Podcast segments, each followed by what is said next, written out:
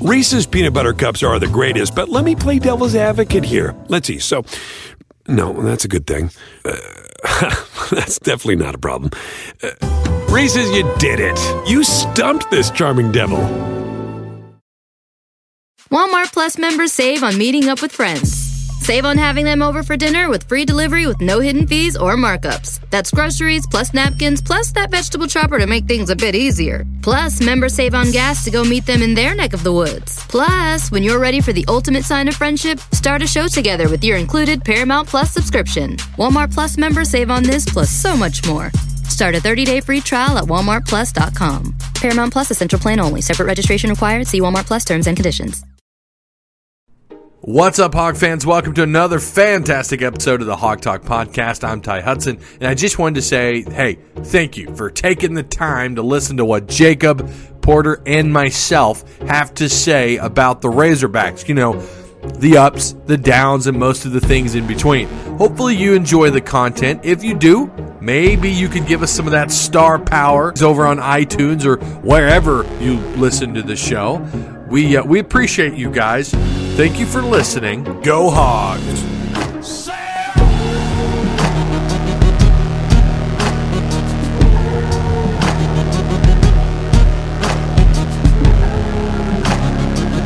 Yo, what's going on, everybody? Welcome to the Hog Talk podcast, episode numero 63.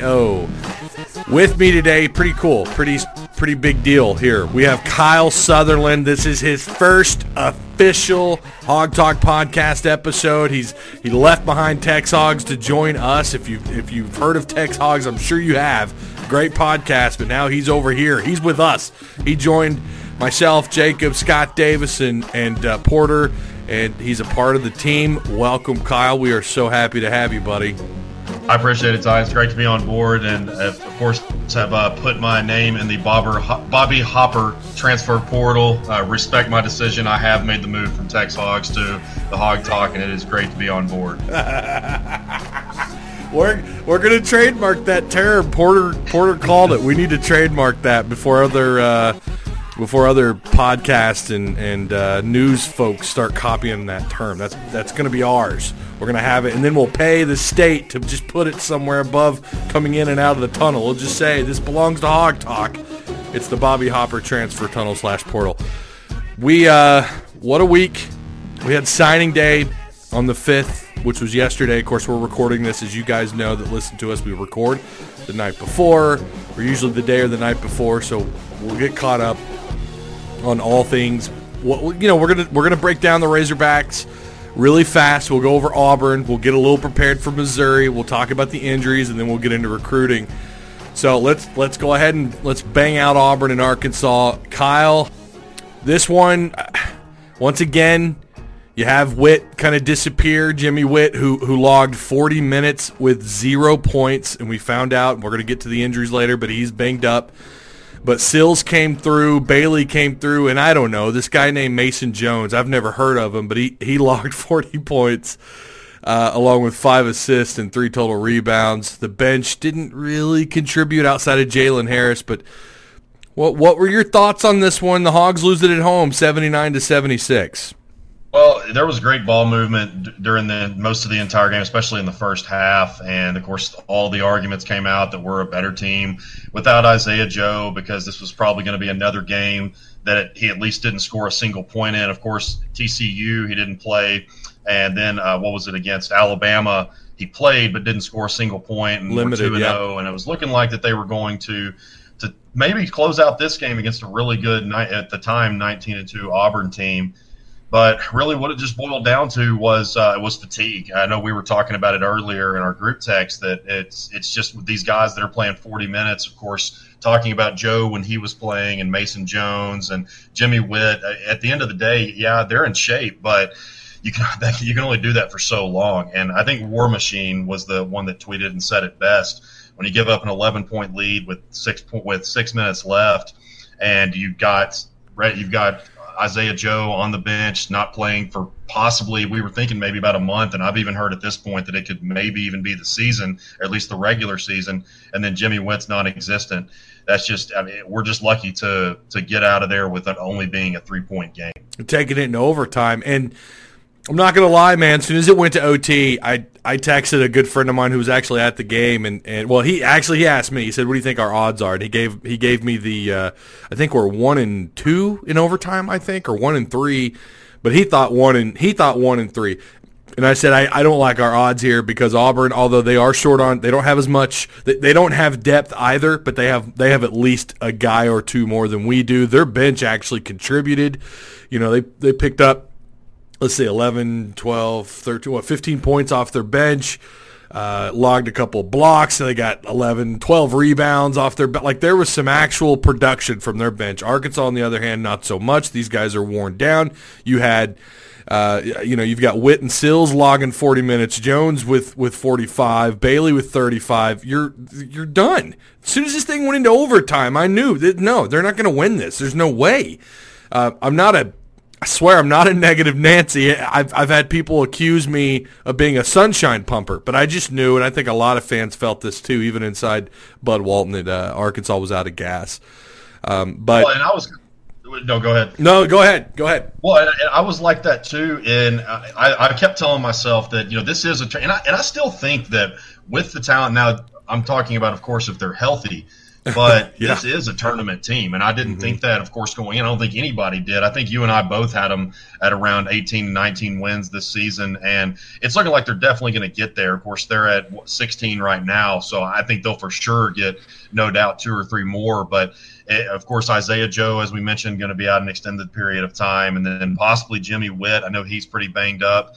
We had a really bad scare with Mason Jones there when we hurt his knee and went down pretty – it was real scary the way that he was holding it and kind of grimacing in pain. And so it's at that point where, man, we're running out of guards. That's about what we've been playing this year for the most part is guards. And it seems that we're running out of them. Reggie Chaney, he's picked it up off the bench. He's averaging the last three games, 8 rebounds per. Yeah. And so he's picked it up. But it's like, man, where's Gene Tosilla? This guy scored over 1,000 points when he was at UNC Wilmington. For the longest time, I was saying Florida Gulf Coast for some reason. But before he came to Arkansas, he was scoring, or he had scored over 1,000 points. And it's like, where has he been? He has barely had a pulse throughout the entire season. And so, man, you know, at this point, it's possibly we're gonna see a downward trend with the injuries piling up, and as I said, with the amount of minutes that these guys have continuously played, it's just you can get in shape all you want, but at the end of the day, it's hard to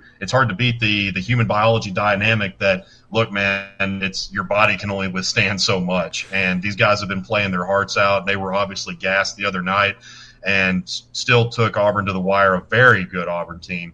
And so hopefully they can rebound against a not-so-great Missouri team, but you just can't take anybody lightly, as LSU saw against Vanderbilt the other night. So it's going to be interesting to see the rest of the season, but I still think even at this point that they've already surpassed expectations. They absolutely have. You guys, you and Jacob were on the same page at that win total. I think Jacob was at 18. I was actually at like 15. So they have proven me so wrong this year, and I am okay with that.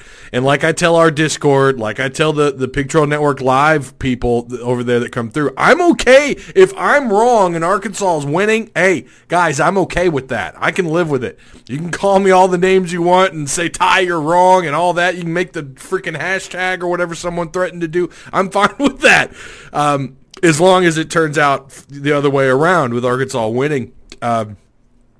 I'm with you on Silla. I have no idea where this guy's gone. I've been skeptical of him. When he transferred here, I was all about him. Like, oh, man, Silla's going to be great.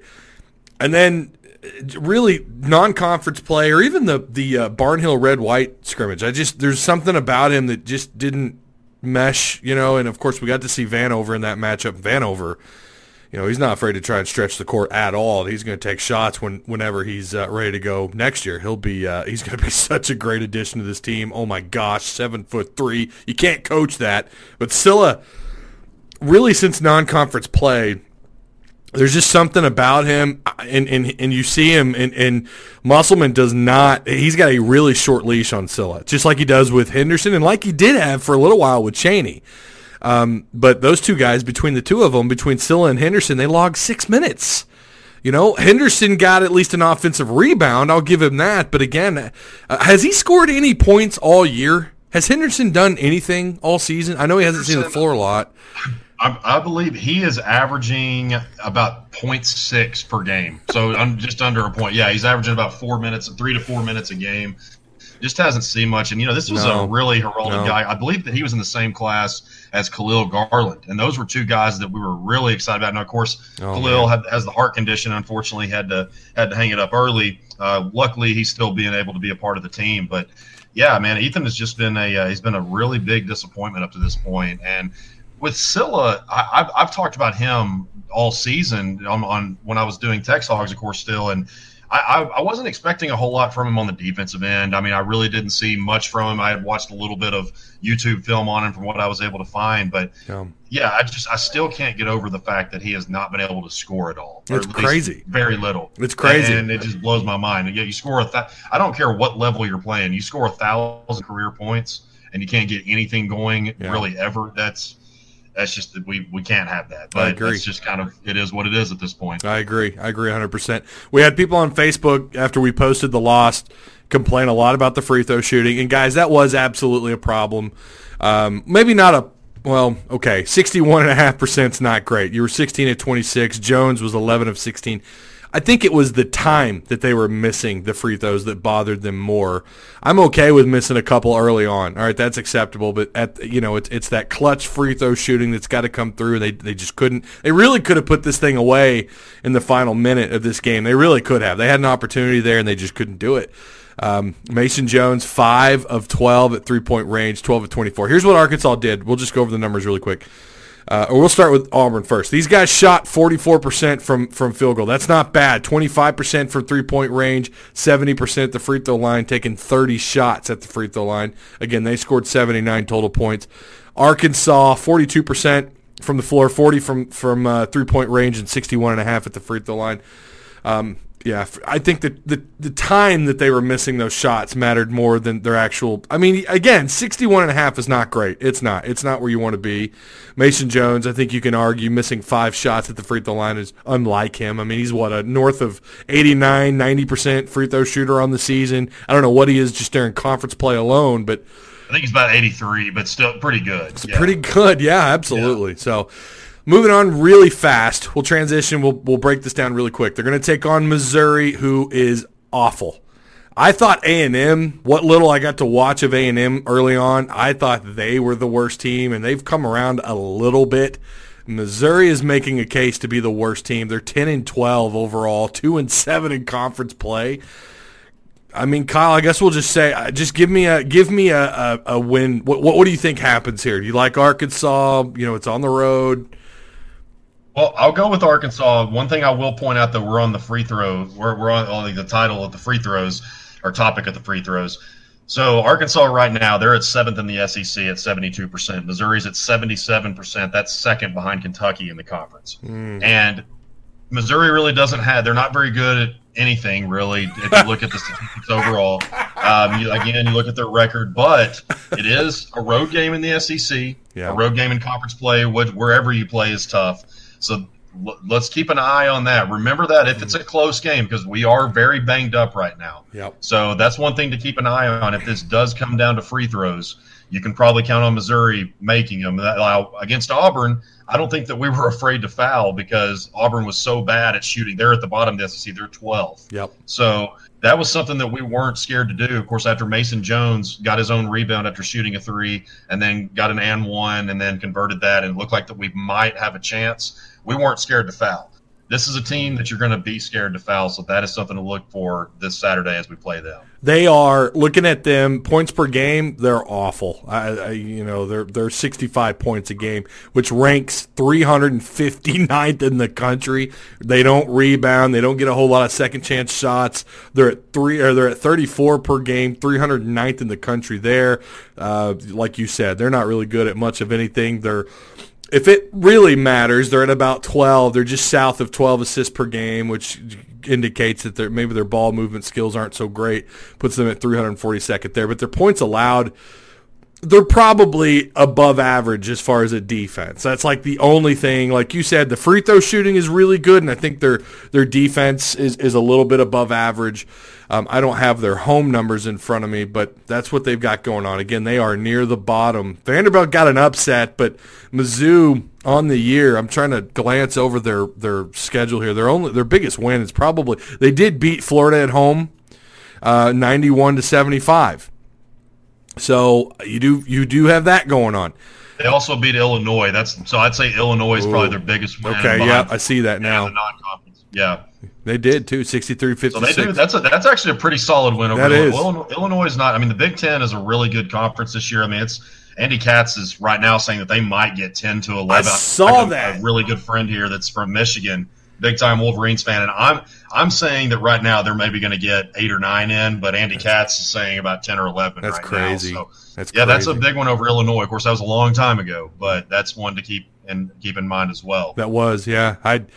I glanced over it really quick, and they did beat Georgia at home, 72-69. So this won't be a walk in the park. Along with the injuries, we talked about Whitt. We talked about Isaiah Joe. You're just banged up, and man, oh man, every time we talk about depth or when we talk about guys getting injured, it makes you just wish that Vanover was freaking cleared just to give you some kind of advantage somewhere on the floor, and they just don't have it.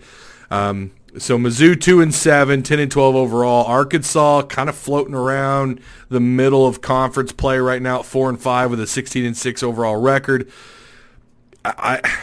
Do you want to call this a must-win? Because if you lose it, it's not going to help you the closer we get. They're at the bottom half of the. I want to say it's like 9th or 10th from the last that I had checked. So it's kind of right now, especially with a team that's just not very good like Missouri. You've got to win this. I mean, at this point, you do, and you're already sitting at 4-5 in the SEC. I would definitely say that right now, and with the depth issues, you got a really tough game, Tennessee, and I harp all the time that road games are so tough. And especially in conference play. But then you go to Knoxville on Tuesday against a Rick Barnes coach team. Man, you've got to get this one for sure. Yeah, you're on the road against Mizzou. They don't come back to Bud Walton until the 15th. So on the road against Mizzou next, which is at 2:30, SEC Network. Then you're back on the road again to Tennessee. You're at home against Mississippi State, at Florida, back home against Mizzou. I'm going to say it now, though, even with the depth and the injuries, I think Arkansas goes 2-0 against Mizzou. That's just me. Tennessee at home, at Georgia, at home against LSU. Get some revenge there. Mississippi State again. Say that again? Yeah, Mississippi State again. Granted, it's at home, but they're always a thorn in our side, as we had mentioned before. Yeah, and then your final game of the year is at Texas A&M, which, you know, I don't know. Did you see? I forgot who they were playing. It was it Wednesday night? Who the heck were they playing? But they showed the stands, and it was completely empty. I think it was Mizzou and A&M, now that I think about it. And there was nobody. And I know they're bad, but you're in a rebuilding year. Mike Anderson's first year, Bud Walton certainly had more people in their stadium than what A&M had at home. That was ridiculous. I don't know. A&M, I hate A&M. I hate that cult. They're a bunch of – it's a cult. It's all it is. Yeah. All right. So I'm gonna say I got Arkansas on this one. Did you give your? I don't know. Did you give your pick? Yeah, I'm gonna go Arkansas in a very close one. I think they'll get them at the end. But again, just keep a lookout for those free throws. That's gonna be one to really watch out for, especially in a close game. Like what could happen on the road. Although you can argue Arkansas's played some of their best basketball on the road this year. So we'll see, but I'm with you. I think it's going to be close, but a close Arkansas victory. Let's move on to the meat and potatoes of the show. I know this is what everyone's waiting on, and that is recruiting, football recruitment. Signing day happened. It was I'm going to say that it was look, all things considered, pretty damn good day. Pretty damn good day. I'll let you just go with it, Kyle. Just give me your thoughts on this class, who shines, who's maybe being overlooked. The floor is yours, sir. Yeah, absolutely. Great day considering. Now, we all know how this started whenever Sam Pittman took over on December 8th, sitting at 118th. What was it, like 4 spots above Harvard? Yeah. So you come in, and the biggest thing for me, of course, you get Darren Turner back from who was a previous commitment under Chad's staff. That's a guy that I had talked about when I was on with you guys a couple weeks ago that really reminds me a lot of Joe Adams, just the way that you can line him up at so many different spots on the field and just the amount of things that he can do. But the big shockers for early signing day, of course, were Miles Slusher and Ray Curry. Those were two guys that I thought we had a really good shot at Ray Curry, especially once Barry Odom came on. You've got and of course Brad Davis, guys that were already committing, or he was already committed to them, and they were already recruiting him. So that was one that was shocking, but especially Miles Slusher. That's the biggest one. That's probably the biggest shocker of the class for me at this point. But then you come in and you score Malik Hornsby, who was the top uncommitted quarterback in the entire country at 98th. I mean, this was a guy that people are questioning of whether maybe he should. I've seen it a few times, whether he might be switched to defensive back because he's so fast. He can't play quarterback. Man, that's hogwash. That guy, the way that he played – some of the top competition in Texas this year. I mean, they went to state, and the team that they lost to, I mean, they had them, I think it was 45-42, so they lost by 3 points at Jerry World against a very, very good team that has a couple of top prospects. I think they've got 2 guys going to Alabama. They also they beat the dog out of Bernie Champion in the semifinals, a very good team historically this year and just in the past. And so you also get two four-star offensive linemen and Marcus Henderson and Jalen St. John. And you finish off the class. Right now it's at 30. I guess that's the final for 247. I don't think it's completely done yet in terms of overall. But, of course, Jacob said that they were going to be a top 30 class. So right now he's looking like that he could be the right one in this. I think you and I both said around 35-40 range. But either way, when you think about where they were at and what they have done at this point, man, I mean, you can't say enough. I mean, yeah, what Chad was able to do with that staff now, that's the one thing that they did right while they were in Fayetteville. But you think about a team coming off 4 wins. Sam Pittman's never been a head coach before. This coaching staff is making these guys buy in that they are really going to turn it around, and I'm very impressed with the job that they were able to do. Yeah, I've been notified many times I was wrong on recruiting, like I am on everything when I'm wrong. That's all right. I accept it. I was wrong. I definitely thought top 40. I said for a while, top 40, they'd be lucky to get there. Things weren't looking too good. I mean, Arkansas was swinging for the fences with that 5-star kid out of Georgia who ended up signing with Georgia, sticking with Georgia. That was oh my gosh, his name's slipping on me. Jones? Yeah, Broderick Jones. So he ends up sticking with them, but I felt like they were getting a little desperate there. And then you saw Horace Pick, and this is not gonna be a very well accepted take. And I'm not blaming the staff for this. But this is very indicative of where you're at as a program. When you've got a position that you need as bad as tight end, and you have your number 2 guy, your number 1 guy committed over at Auburn, okay, that you understand. He's going to go follow the guy that recruited him, the guy that's supposedly going to use tight ends and do whatever over at Auburn and Chad Morris. You get that. That makes sense. It's a Power 5 SEC West school. But to lose out on a kid, I know he's got relationship with the staff. I know he's got relationships. I get that. But that was a position of dire need. They are desperate at tight end. I don't know a ton about the kid that they got. I'm trying to find his name here. Colin Sutherland. I'll tell you about him. Colin Sutherland. Hang on. Yeah. Let me finish really quick. Go ahead. Then I'll let you go on because I know you've got some good intel on him. That to me was just a big blow to lose a kid that you need that badly to UTSA. Was, I don't know, that to me is just, I'm not going to say unacceptable because it's not really Pittman's fault. You have a very short window of time to get these kids, to get them on board.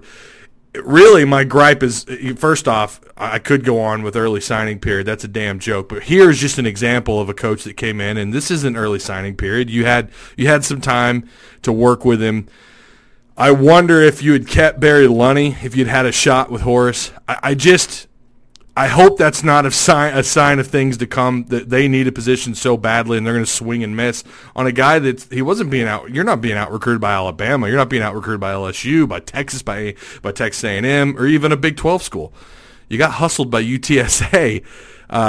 That's, I don't know. That's just crazy to me. Again, I'm not blaming the staff. I'm not trying to blame the staff. It might come off that way. I'm not. Again, I've been following recruiting for a very long time. I get how this works, especially when you've got guys over there who've been recruiting you for a while. I just was confused by that. And someone had pointed out, well, he wanted to stay closer to home. Okay, I guess that's a pretty good – that might be it. I really wish they could have got Horace. Sutherland, what little you're going to fill me in on Sutherland. You're about to fill us all in on Sutherland. What little I do know, he has camped. He camped. I think he did a 24/7 camp down in Texas. I could be wrong. He's out of Flower Mound, Texas, 6'4.5", 230 pounds or somewhere in there. Not officially ranked. He strikes me as the type of guy that's one of those quote unquote coach 'em up types. You know what I'm saying? Fill me in, Kyle. What's the deal with Colin Sutherland? Is he an emergency offer? What's your take on Colin? Well, so anytime we look at tight ends, especially when you think about a Kendall Briles offense, or when you think about tight ends in general today, you think about guys that are basically big receivers, like a Hunter Henry that actually can block. But this kid, so he like you said, he's 6'4", 6'5". We'll give him 6'5" in cleats. Runs a 4.5. So, and his stats aren't mind-boggling. He caught 35 balls for 330 yards, but he got 8 touchdowns. So that here's what that tells me. It tells me he's a red zone threat. That's what we didn't have last year. Grayson Gunner, how many touchdowns did he drop? Chase Harrell, how many passes in general did Chase Harrell drop? Oh my gosh, brick hands. Let me throw this stat. Sutherland had 70 pancake blocks. Wow. If you go and watch his film, majority of it is this guy driving kids to the ground. And you think about how now, yes, they're going to pass the ball a lot, but you've got Rakeem Boyd coming back. They're going to run the ball. Yeah. This guy is looking for contact every play, and he is not looking for to just get people out of the way. He's looking to drive them to the ground. I urge you guys to go check out his film on Huddle and just watch the way this kid blocks. He is a Sam Pittman player through and through. I'm not saying that he is going to start immediately. I'm not saying he's going to play immediately. But I am telling you right now that this kid has a chance at being the steal of the class. I am that confident in saying it. This kid is great. Again, I'm not saying that he is like this amazing receiver. I'm not going to say that he's going to have ever in his career 1,000-plus yards and 10-plus touchdowns. But he is going to help in places that we don't realize. And so, yeah, I am with you. That really does hurt to lose a kid like Allen Horace, especially to a team like – I mean, man, I live 7 minutes from UTSA. Yeah. Not a very good program. It's a nice university, nice campus. I would say that the city has bought into it quite a bit. Frank Wilson did a pretty good job there, considering that they hadn't had a team since I believe it was 2011 that they came about. And then he dropped off the last 2 years that he was there, But, of course, like you said, the Lunny connection and the trailer connection really had a lot to do with that. And if I were to have the choice of Horace or Sutherland, I mean, on paper, I would probably go with Horace. Yeah. But this is a kid to really watch out for, just not exactly just because he's going to wow you with Hunter Henry-type receiving stats. But this is a guy that's really going to help us out in the run game a lot, and he can go up and get the ball too. I really urge you to go watch his film. The kid's pretty great. My goal was today at some point to catch as much film on all these kids as I could, and all I ended up doing. I'm not lying when I say this. All I ended up doing was watching. Good grief! Can you tell I just got back from the Ladybacks game? The quarterback at Hornsby. All I ended up doing was watching Hornsby film over and over. I really like his film. I'm with you. I like Hornsby a lot. He has a lot to offer. I think I can't wait to see him. Yeah, I'll just say it for anyone else out there who might have only kind of caught a little bit of what I was saying with Horace. I get that he probably wants to stay closer to home in that connection with the coaches. I understand that. I think really it's a sign of Arkansas has got a long ways to go to flip some of these kids, even the lower rated tier guys, right? Horace, he was on board with Chad Morris. I mean, I guess we can say that. He was on board, if I remember right, he didn't decommit till after Chad was fired. He ended up, and clearly Brandon Frazier was as well with his decision that he ended up signing with Auburn. Boy, he got a bump. He got a bump on 24/7. He's a 4-star tight end now, where he was a 3-star when he was committed here. And then days before he committed to Auburn, he gets his extra star power. But yeah, I'm gonna watch some stuff on Kyle. I'm gonna try and catch as much film as I can. I want to watch more on JT Towers. What little I've seen out of him.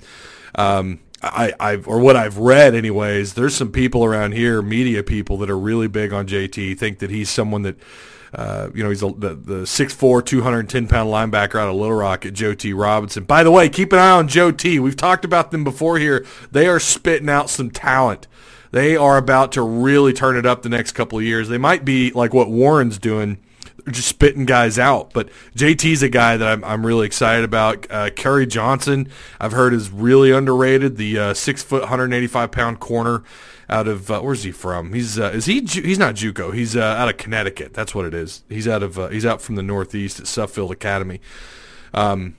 Hornsby to me is obviously the guy that he didn't shock me. We've known for a while now that he was. If he wasn't a soft commit, he was everything but, especially after he turned down the Baylor visit. And he ended up, of course, as we know, signing 6'2", 175. For me, though, the biggest surprise, and smoke came up on the 4th, the night before signing day, was Marcus Henderson. I had no idea leading up to the night before. I had heard all these rumors that he wasn't too thrilled about the position offer, something about the defensive line or playing somewhere on the defensive line. I'm still confused by all that, but apparently Ole Miss dropped the ball on this kid. And Henderson, the night of, pushed Ole Miss to the side, and that's when I guess he supposedly made his decision, or maybe that's when it actually became more and more public. You never know with these kids. To me, that was the biggest shock. Was Marcus Henderson, 4-star guard, again, 6'5", 300 pounds. I'm hearing though that between him and Jalen St. John and Curry, that Curry is actually the guy that could see the field quicker than the other two. I don't know if you've heard the same, but yeah, I've heard some rumblings of that as well, and I wouldn't be shocked if it's one of those situations, kind of like Sam Pittman's first year as offensive line coach, and I know we've talked about this a little bit about how that. Dan Skipper and, of course, Denver Kirkland, now they didn't start off the bat, but about halfway through the season, they were getting a hefty amount of playing time, and then about the last half of the year, they ended up starting as true freshmen, and we might see something like that as well. I was on with Grant Long from NMDTV last night talking about the signing day, and I was saying that the left guard especially position is wide open. Now, you could even argue maybe left tackle as well, but most of these guys that we signed, you could probably end up they'll probably end up playing guard, I would say, more than likely. But with Ricky Stromberg taking down the right guard spot, who knows what could happen at left guard, whether Shane Clinton will step up or whoever, Bo Limmer, whoever that may be, or it could be one of the true freshmen. So I definitely think that we'll see all three of them, maybe not until the kind of like the last four games where they won't burn their red shirt, but – we'll probably see all three of them at some point this upcoming year. We had Discord questions, but Discord blew up tonight, and I can't scroll through all this and find it. So my bad. I know someone wanted us to cover baseball. I'm not going to lie to you. I'm not even there. I've done a little bit with baseball, but not a whole lot. We can hold off on baseball for maybe either a show next week. We're supposed to get Ryan on. Ryan Fulks is supposed to be on, I think, on maybe Sunday. And we'll have him on to talk about baseball. So he put a video out. That was awesome. And then it got taken down. Did you see that? Yeah, copyright issues. I was lucky to see it as soon as I went to have dinner and I got back and I saw it was blowing up on Twitter and Facebook, and I took a look at it. Man, that guy does. If you're not following Ryan Fulks on Twitter, man, that guy is the best at baseball content that you'll find. He really is. He's super knowledgeable, obviously. He knows his stuff. I can't wait to get him on here and get caught up. And I'm probably as excited for him as we were when we brought on Phil Elson. And, I mean, that's just huge. What an opportunity to get him on here and to talk. Get us all caught up on some Razorback baseball. If anybody could do it, it'd certainly be him. But we're hoping to get him on. Someone had asked about depth, and you kind of covered it on the offensive line and as far as who's going to start. Again, I'm not even going to go down that road yet until we get closer to spring camp, because I think with Sam Pittman, this whole new staff, anything can happen. I do, and I'm with you. I think all three of those freshman linemen are going to rotate at some point on the offensive line. I do think you're going to see some position changes. You're going to see guys move around. That typically happens anyways with some of these signees. It's going to be a really interesting and exciting. Spring camp's going to be fun to follow. That's usually to me, it's just almost as good as football season as far as being a content creator for Razorback Sports, covering Arkansas football. It's you get as much intel as you can during the fall camp, other than obviously getting ready for putting in game prep for week one. So it's all about getting these guys situated and getting them used to the campus life. The new guys. The more information we get on who's going to be here early enrollee and all that and injuries and everything, we'll get you guys caught up here on the Hog Talk podcast.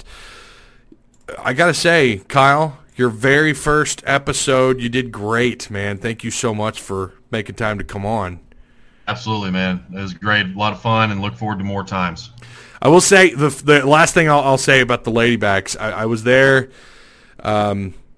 South Carolina's the number one team in the country. Those women, that's the best women's team I've seen walk into Fayetteville and do what they did. That was incredible. The Ladybacks fought. They fought really hard, but South Carolina, their shot blocking, they were just, it was too easy inside. They kind of did whatever they wanted. I was kind of surprised the officials just let them play. South Carolina and Arkansas didn't really take a whole bunch of shots. Of course, I don't have my damn sheet in front of me, but South Carolina is clearly the number one team in the country, and that's really all you can say about it. You feel for the girls. Hopefully they're able to bounce back. They're going to play Sunday against Kentucky, I believe, if I saw that right. But going to try and go to that game as well. So that's going to do it. On behalf of the Hog Talk podcast, shout out to you guys in Discord and to all of our followers. Thank you guys so much for listening. Remember to give us some star power. We really appreciate that. That goes a really long ways over on iTunes. So thank you again. Woo Pig Suey, and we'll see you on the next one.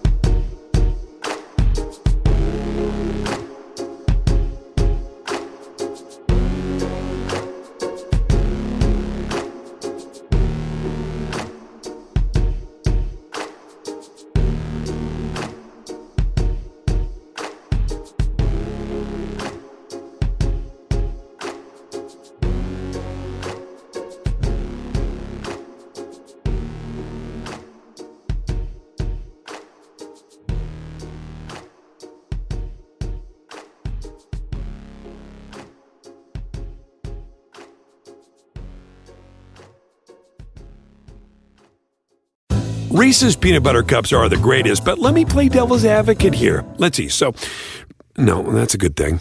That's definitely not a problem. Reese's, you did it. You stumped this charming devil. Walmart Plus members save on meeting up with friends. Save on having them over for dinner with free delivery with no hidden fees or markups. That's groceries plus napkins plus that vegetable chopper to make things a bit easier. Plus, members save on gas to go meet them in their neck of the woods. Plus, when you're ready for the ultimate sign of friendship, start a show together with your included Paramount Plus subscription. Walmart Plus members save on this plus so much more. Start a 30-day free trial at walmartplus.com. Paramount Plus, essential plan only. Separate registration required. See Walmart Plus terms and conditions.